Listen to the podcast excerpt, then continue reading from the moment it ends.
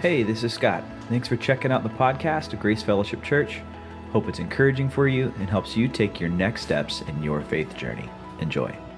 Well, this weekend we're wrapping up our series called Thankful. We're talking about gratitude, talking about thankfulness, but even more than that, what we're trying to hone in on is this, this idea of contentment. Not just I'm grateful for what's in the past, but as I move into the future, I want to have a heart that's content.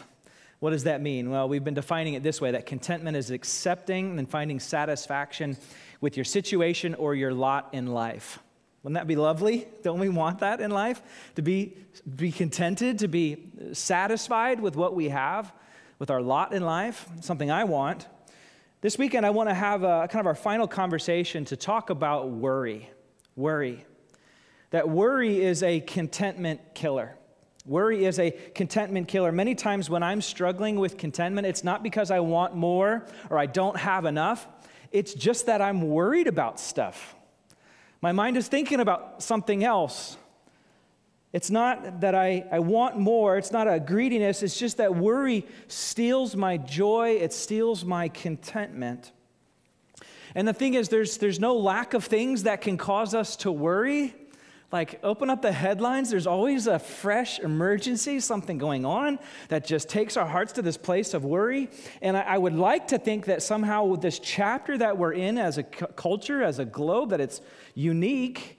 But I bet you, if you were to travel back 100 or 150 or 200 or 250 years and you ask them, are there things that you're worrying about when you look at the world around you? They would all probably violently shake their heads up and down with everything that's happening to them.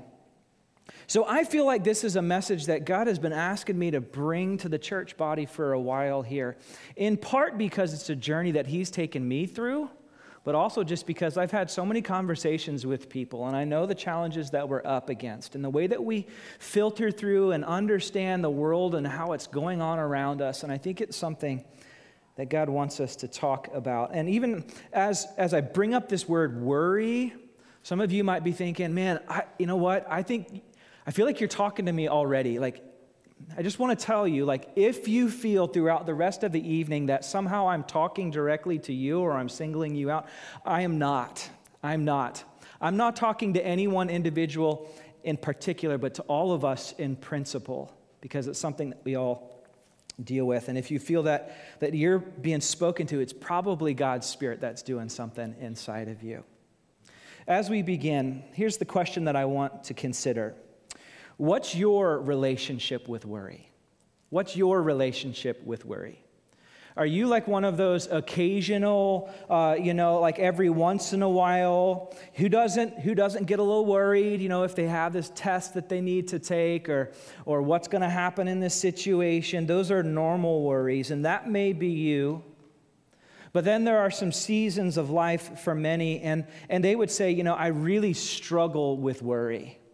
I really struggle with worry. You might raise your hand and say, I'm a world class worrier. I have people that I'm related to that are world class warriors. They can find a way of finding anything to worry about no matter what happens.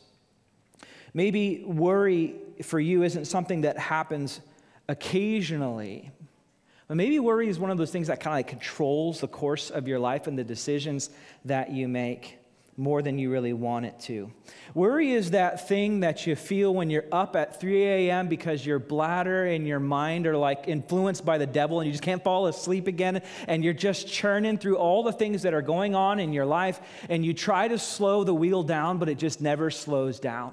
And it feels like there's a spin cycle happening, like garments being tossed around by a dryer, of just all of these things that you, even when it's like, it's like, it's not even like if I just thought about it, then I could work out the conclusion and let it go. That's not what happens. You just keep playing it over and over again. You spin it from a slightly different angle, trying to come up with some relief for worry. And, and you spend all night thinking about that project that's due. Or worse, this is what happens. You know you have to get up early in the morning and you worry about sleeping in.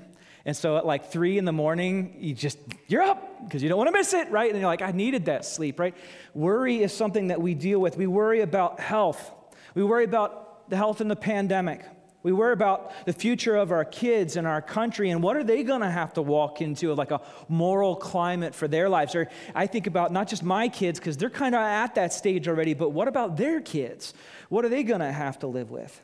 We worry about our finances. How am I going to make payment on these bills? I mean, the prices have already gone up. What if they keep going up? I'm having a hard time right now paying for things. How am I going to deal with it when it gets even harder? We worry about family members that seem to just keep taking this nosedive into addiction beha- addictive behaviors and like these patterns of life. We worry about the tasks that we have to do tomorrow and the, and the day after that. And, and I worry that, you know what, what's inside of me is not going to be strong enough to deal with all of these things that are happening to me. And am I going to be able to persist throughout all of this? Worry is this spin cycle, it's circular. And in many ways, what it does is it holds our thoughts and our emotions hostage. We're trying to deal with other things in life, but it's like my brain is split. I'm thinking about these other things that are happening, preoccupied with them. I'm trying to be present with my spouse or my kids, but I'm just thinking about that project that needs to be finished. I'm thinking about that test that's coming up. I'm thinking about all of my list of things to get done before we can go on vacation or before my mom comes over to the house. And I find it hard to be 100% present with people because worry has taken my mind, has split it in half, and has held me hostage. It splits my attention. In fact, the Greek word that is, the root of it is translated into worry. It means to divide and separate. To divide and to separate. I, I actually appreciate that meaning because when I'm in a state of worry, I feel like there's a part of me that's divided. I feel like there's a part of me that's not present. My body might be there, but my soul and my heart are somewhere else because I'm thinking about something else. And you know this, there's all sorts of research on the, on the topic, all sorts of scientific research on the topic of stress and anxiety and worry, that it actually can kill you. It's known as the silent assassin. Stress and worry, along with anxiety, can cause a person's heart to create blood clots, one doctor says, keeps the person's blood from flowing properly. It can lead to heart disease and to someone having a heart attack. It's one of the leading causes of high blood pressure, heart disease, ulcers, stomach problems, panic disorders, headaches, sleep disorders, and chronic depression.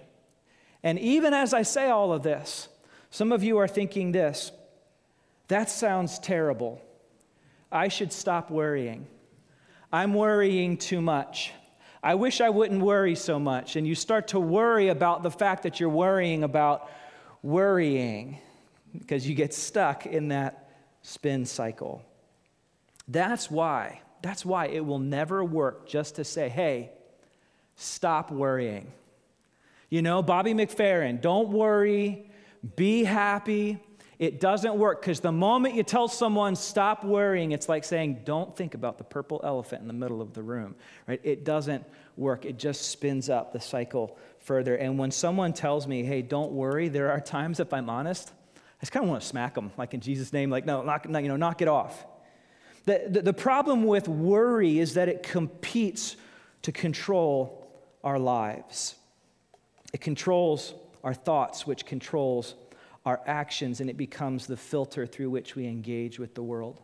And maybe for a moment we can turn it off, like to, to tackle that interview or to hang out with that friend, but it's right back there and it competes to control with our lives. So, my goal is not to tell you today, hey, knock it off, stop worrying, because it's not going to work, right? And it's honestly a little insulting.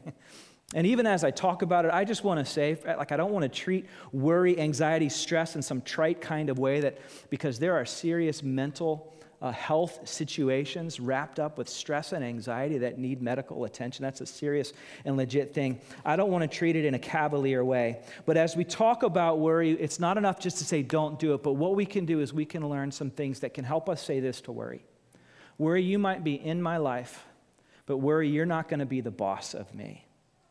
I'm not going to let you control me. You're trying to protect me from something, but I'm not going to let you be the boss of me. What we do know is that we're not the only ones that struggle with worry, that, that the people that were around Jesus when he was in his ministry struggled with worry as well.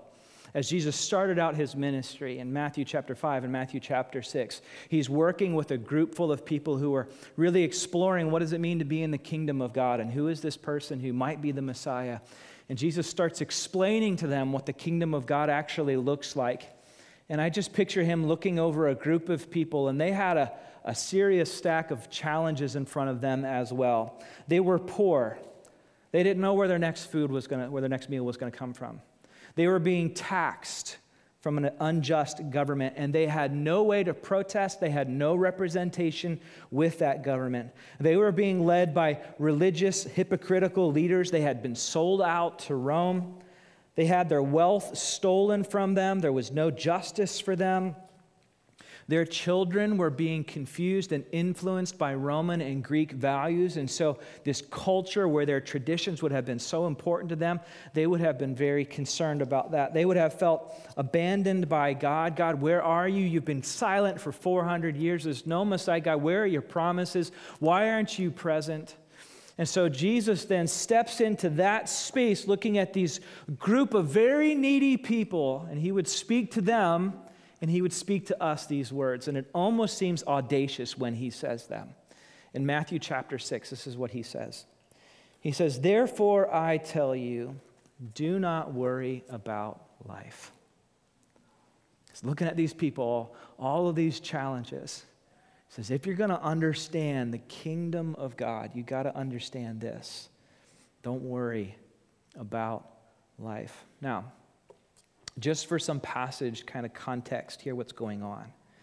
He's describing to them someone who is a citizen of the kingdom of heaven. And we spent quite a bit of time going through the Beatitudes earlier this year. That's all available online for free and on the app.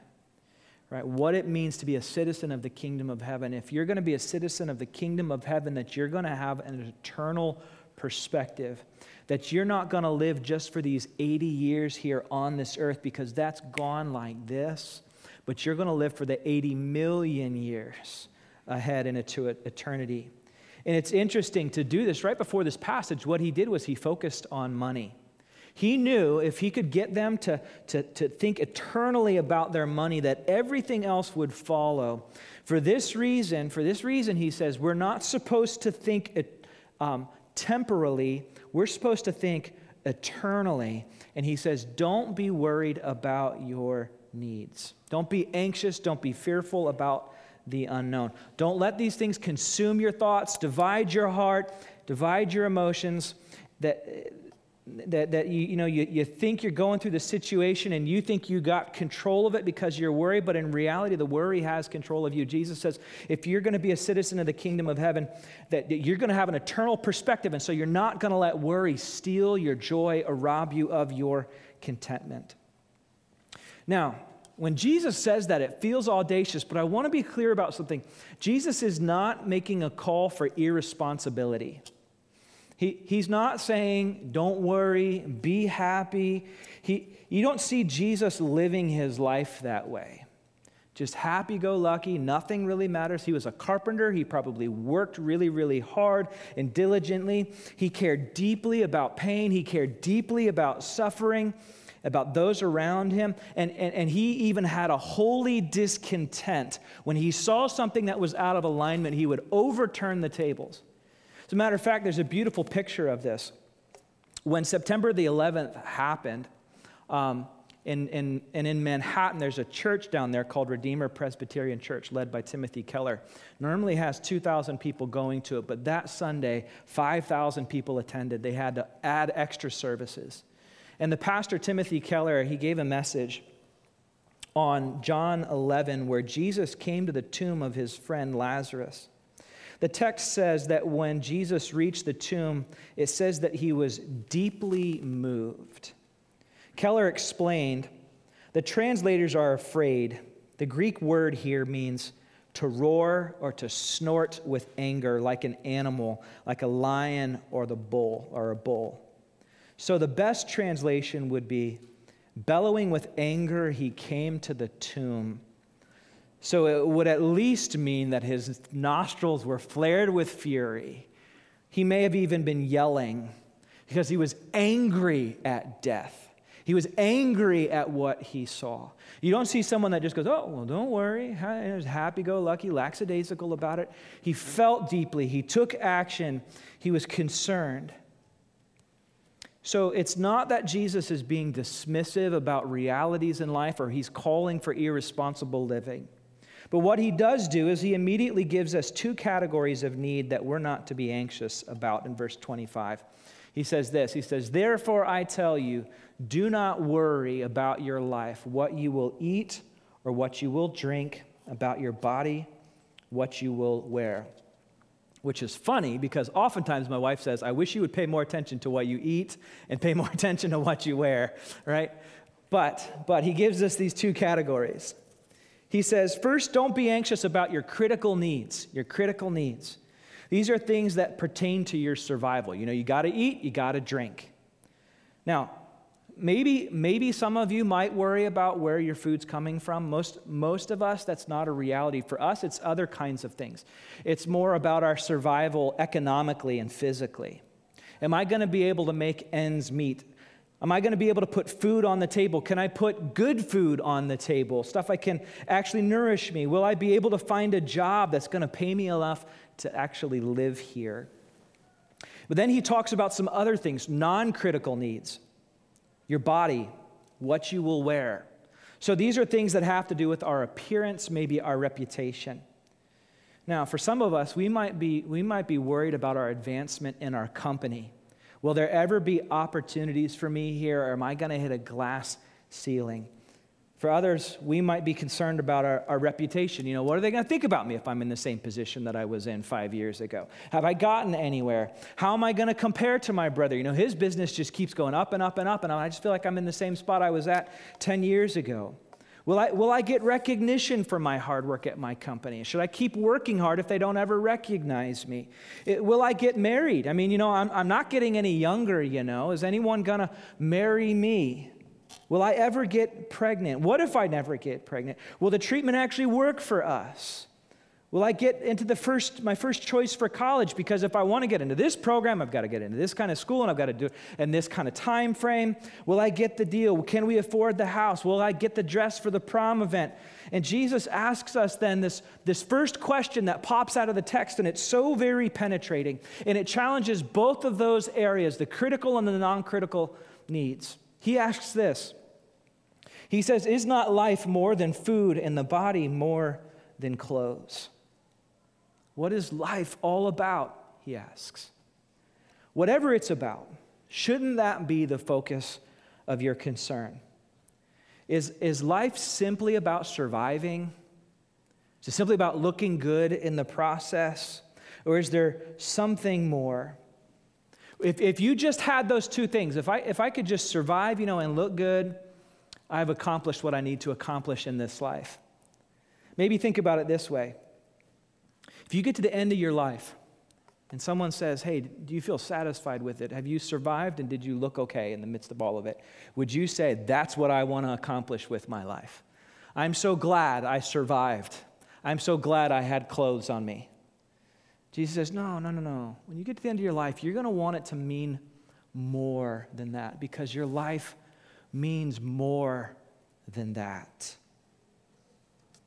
If someone were to follow you for, around for a week and, and listen in on your conversations and they would have access to your checkbook and maybe your credit card statement, would they conclude that your life is simply about surviving and trying to look good? Is that where your time and your focus are? Jesus would say, hey, don't, don't stop short by just thinking about those kinds of things. There is more to life than what you eat, there's more to life than, than what you wear. And then I just imagine Jesus there with his disciples, and they're out on this hillside, and, and he just stops and he points at some illustrations that are nearby him that, that maybe help us get some perspective in this conversation. He gives us two illustrations. He says in verse 26 Look at the birds of the air. They don't sow or reap or store away in barns, and yet your heavenly Father feeds them. Look, they're not worrying a little bit, and yet their critical needs are being met. Our heavenly Father feeds them. And it's not just their natural instincts, it's the fact that God sets up the migration patterns and the weather patterns and the seasons where the crops grow and where the worms are there. All of that comes not from their, their efforts, but from God who cared for them. And he says this Are you not much more valuable than they? Because he's your heavenly father, he's just their creator, but you're made in his image. He's particularly fond of you so you don't need to worry. And then Jesus steps in with a question that I think would make us all pause, even if you're not sure about Jesus. This is a profound question. And it helps us when we feel tempted to, to whip up that spin cycle of worry, to just pause and ask this. And I think it can help us move in the direction of saying, Worry, you're not the boss of me. Listen to how powerful this question is in verse 27. He says, Can any of you, by worrying, add a single hour to your life? That's, that's a profound question. Can you, can you add anything to your life by worry? Let me ask you this when you worried, does your life get better? When, when we're up at 3 a.m. because we're thinking about the event, is our life better when we worry? Does it add anything? Does it help me live any longer? Nope, science has already told us that. It actually shortens our life, right? Is it, is it helping me cope better? Nope. Is it helping my relationships? Not if I end up micromanaging everything my kids do because I'm worried about everything that's going to happen to them. When we start getting pushed around, we need to ask this question. When we start spinning up that cycle, can I add anything to my life by worrying right now? Is it, is it keeping me from getting sick? Well, it might for a moment eventually. But eventually, something's going to happen to you, some germs that are going to get exposed to you that you couldn't see coming and you couldn't make up a defense for, even if you wanted to. Here's what I know for my family, even the middle of the lockdown, we ended up catching random bugs. And I'm like, how did this happen? Like, we were doing our best in the middle of all of that, and it still happened to us. Worry didn't, catch, didn't help us with anything. It's really interesting when you look at the original language for that phrase. Can any of you add a single hour to your life? By worrying, it, it is also can be translated this way Can any of you add a cubit to your height? A cubit is a, a measurement of, of length. In other words, can you add another foot to your height by worrying? Now, that's funny to me because we have one person in our family that's the shortest. And, and she often you know, lives in her shortness. And I just like picture her like worrying or like trying really hard. Like, like all of a sudden would pop up and grow taller. Like, would it work?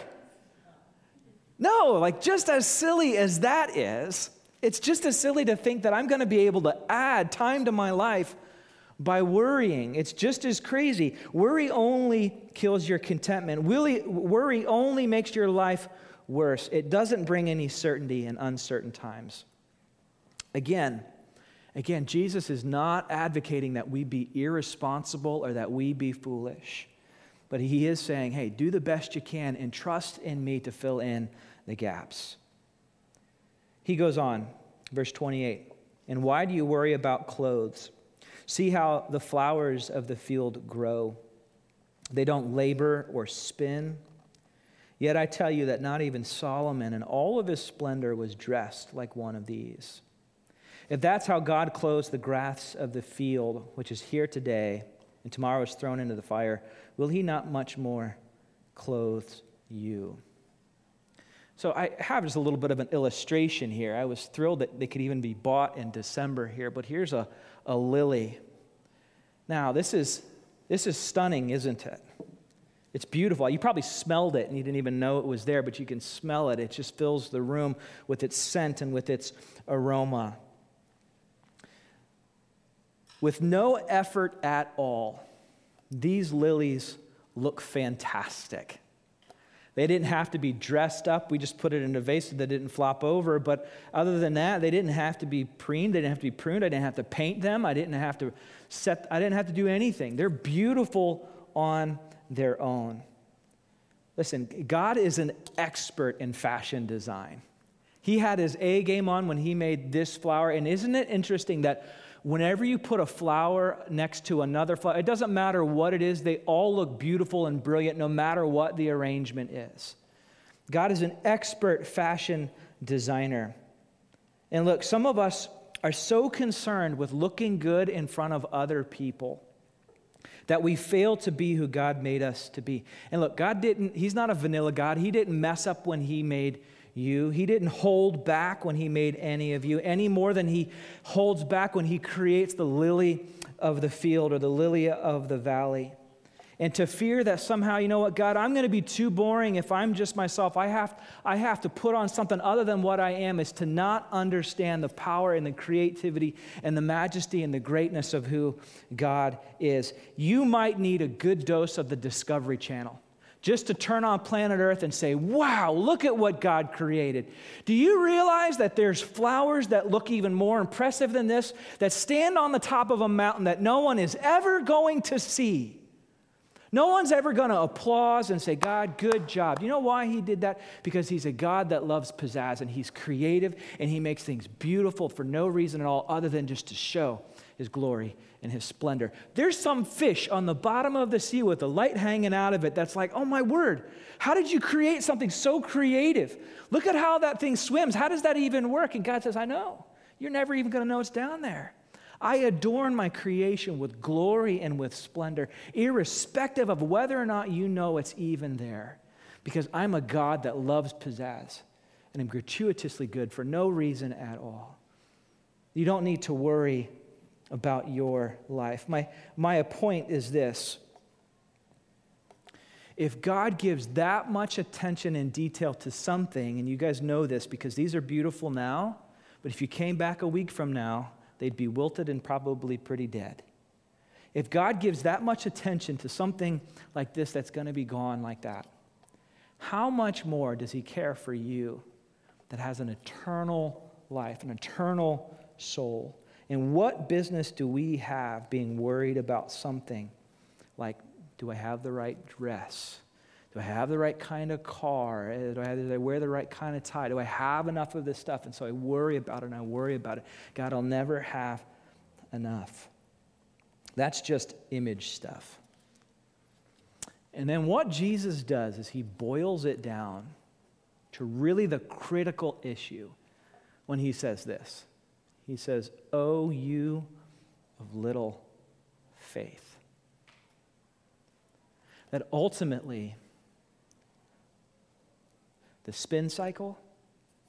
Ultimately, that worry that divides us, that worry that steers our life and keeps us from being the healthiest version of ourselves. Ultimately, Jesus would say, it's a faith issue, it's a trust issue. That we think that He's not interested in us, that He doesn't care, that He's not capable, that He's not powerful, that maybe I've fallen off of His agenda that we don't trust his care and his provision for us.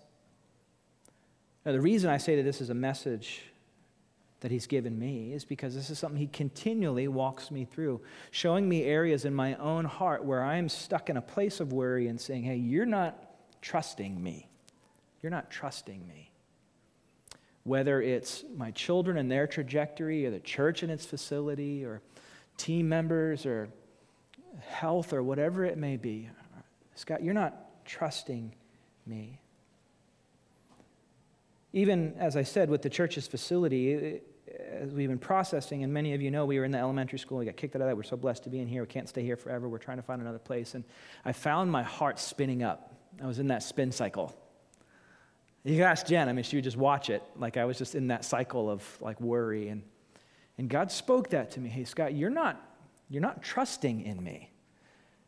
You're not believing that I'm really going to care for you. You're not, you're not trusting me. So God had to do that work in me. And, and you may not want to hear that your pastor struggles with issues of faith.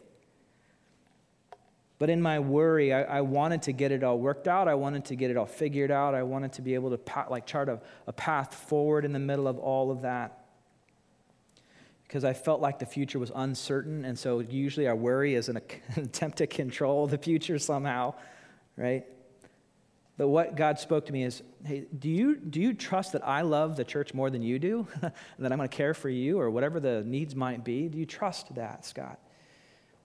Do I trust God? And that's, that's really the fundamental question that we have to deal with. And maybe as I'm talking, I hope that you're thinking about something in your life where you might be tempted to worry about that, that your spin cycle happens and that garment just keeps getting flipped over and over again. And I just want you to consider that question. Where is there disbelief for you? Where is there a lack of trust in who God is and how he loves you? do I trust God? And then Jesus, what he does is he repeats the command in case we missed it. He says, So do not worry. He summarizes it up. Don't worry, saying, What shall we eat? Or what shall we drink? Or what shall we wear? Listen, if, if we serve a God that has already faithfully cared for us and is completely capable and knowledgeable and attentive, we have no business worrying.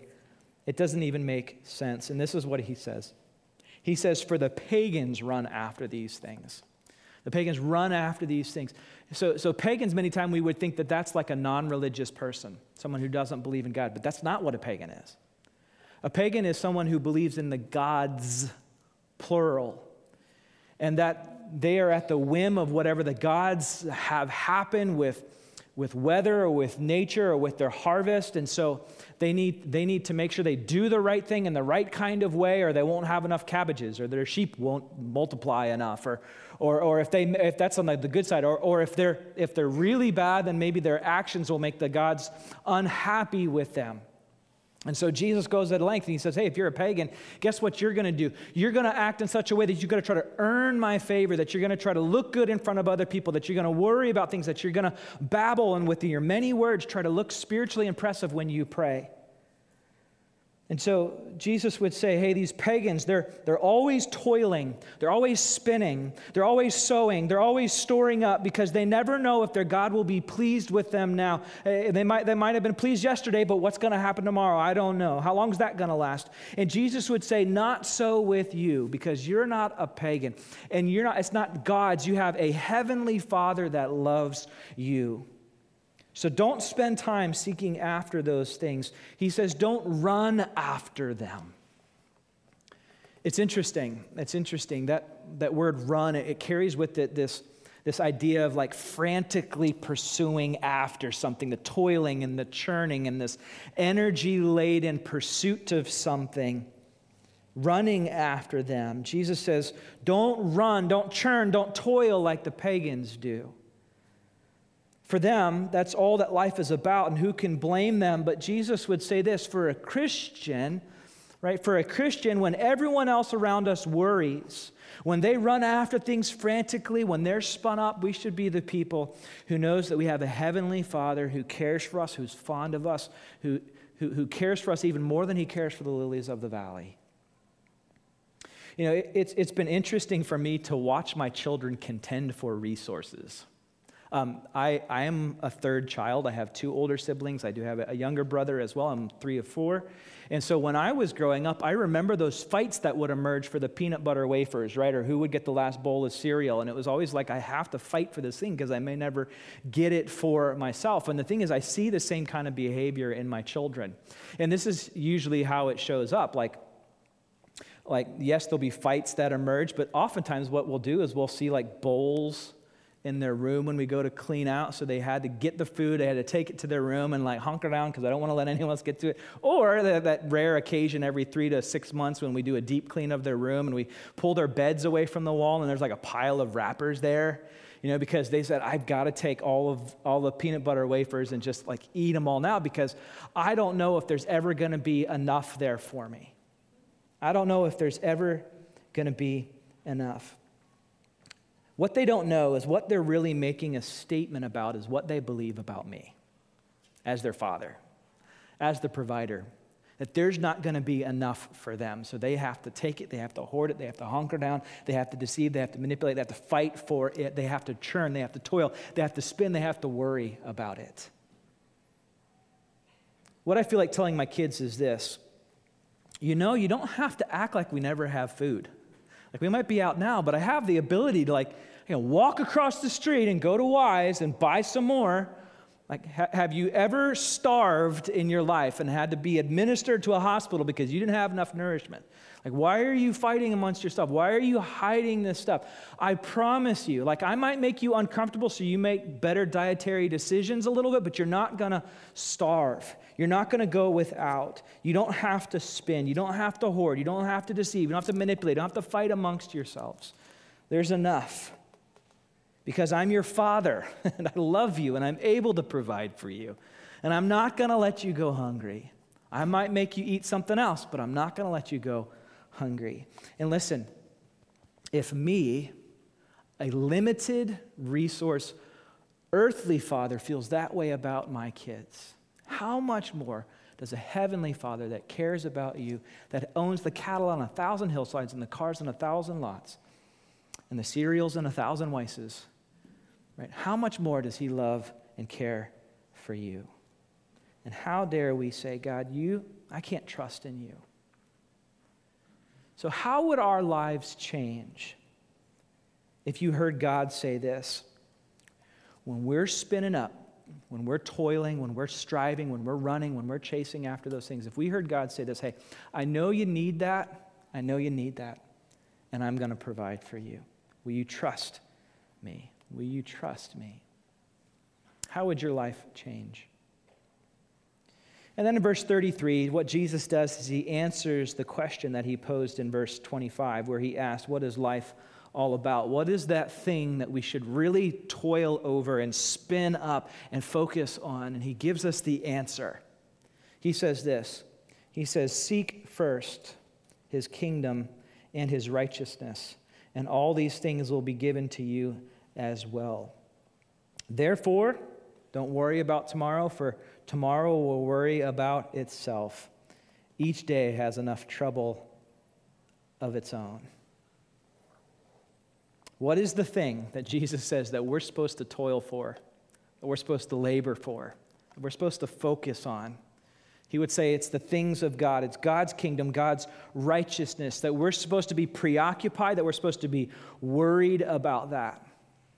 It's interesting. It's actually the same kind of root of the, the Greek word that, that running, the pagans run after those things, but that had this, this idea of this energy, anxious, frustrated, toiling sort of thing. But this is a little different than that. It has this meaning of like a, a calm, assured focus to it, to concern yourself with that. So Jesus would say, hey, rather than getting spun up about wearing the right kinds of things, would you, would you focus on building up my kingdom? Rather than worrying about, do I wear the right thing at school? Will people accept me? Jesus would say, hey, seek my kingdom first. Tell people about what it means to be a follower of Christ. Model what it means to be a kingdom liver. And I'm, and I'm going to be able, I'm, I'm going to crown you with all of the the respect and adoration. Seek first my kingdom, and all these things will be added unto you. Ra- rather than isolating and running away from people that we might be afraid of making, that were making us sick, that we should find wise and reasonable ways to engage with people for God's kingdom, and then to trust Him to provide and protect you in the meanwhile. And listen, rather than worrying about my rights have been taken away, a kingdom minded person would say, I'm, gonna, I'm not going to defend that space. I'm going to say, How can I build God's kingdom? I'm going to lay my rights down so that I can build God's kingdom on this earth. God, your kingdom come, your will be done. Instead of saying, well, hey, someday we'll have a church, and when that happens, we'll be able to live missionally and reach out to our community. Say, you know what? We don't know when that day is going to come, but we're going to follow you faithfully now, and we're going to tell Jesus about, tell people about Jesus the best way we can right now. And we're not going to wait for that. We're going to act on it now. We're going to seek first his kingdom. Listen, being kingdom minded rather than worry minded shows tremendous faith and trust in God. That's why Jesus said the one thing that he was impressed with was when people had faith in him. So Jesus says, Listen, you look after my deal, and I'm going to look after yours. Don't go stressed through life for something that I have responsibility for in the first place. He promises us that. Concern myself, concern yourself with my kingdom, and I'll concern myself with you and caring for you. Can any one of you, by worrying, add a single hour to your life? That's the challenge for you this week. That maybe as you start to feel that spin, that worry cycle spin up, big ones and small ones, that you just pause. You just pause and say, Today, when I begin worrying about me, I'm going to unload that on you, God, and I'm going to look to build your kingdom. I'm not going to allow uncertainty to take a toll on my character and worry you're not the boss of me. Let me pray for you because I know the thoughts are easy to come by, but the victory is a battle to be engaged in. God, thank you for these people. Thank you for um, what you're doing in their hearts and in their lives.